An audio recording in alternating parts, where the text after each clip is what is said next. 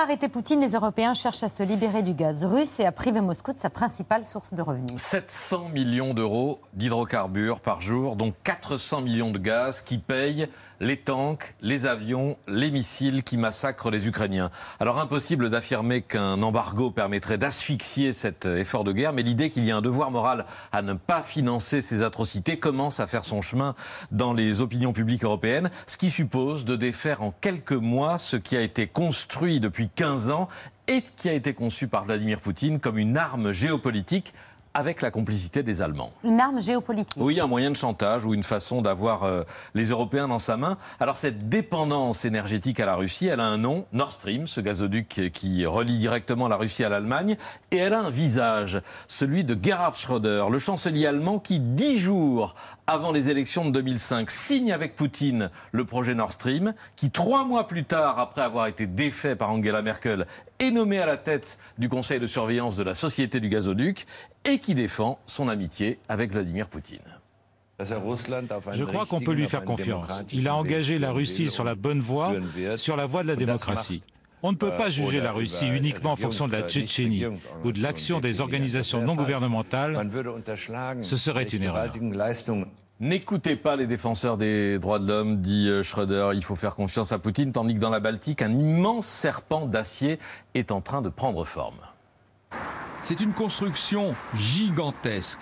Les tronçons ont été assemblés puis posés entre 80 et 110 mètres de profondeur.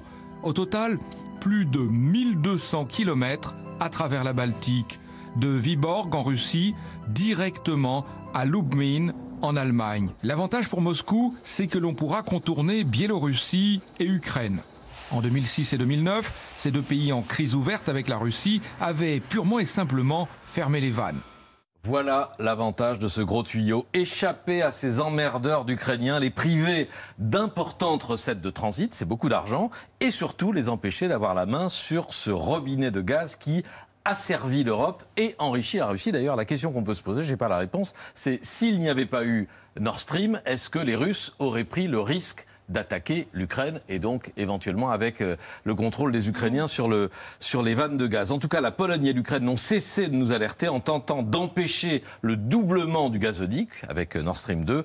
Volodymyr Zelensky, il y a deux ans à Varsovie. І тут ми говоримо з Польщею єдиним голосом. Північний потік 2 є неприйнятним і несе в собі загрози для всієї Європи. Il avait raison contre tous ceux qui disaient avoir confiance en Poutine et dans l'avenir du, du, commerce apaisé avec la Russie.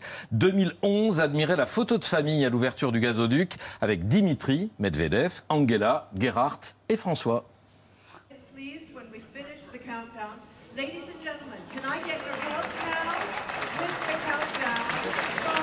Parce que la sécurité énergétique est un des fondements de nos économies, l'Europe doit diversifier ses sources et ses voies d'approvisionnement. La création de ce nouveau gazoduc répond à cet impératif. La diversification des sources d'énergie, dit François Fillon, euh, c'était en réalité tout le contraire. François Fillon, qui était alors Premier ministre, qu'est-ce qu'il faisait là? Bah, Les deux gazoducs ont été cofinancés par un groupe euh, français semi-public, euh, GDF Suez, devenu Engie. Nord Stream 2 ne fonctionnera sans doute jamais. Vous savez qu'il a été euh, abandonné alors qu'il devait être mis en service. Son opérateur vient de déposer le bilan. La perte sèche pour Engie pourrait monter jusqu'à 1 milliard d'euros.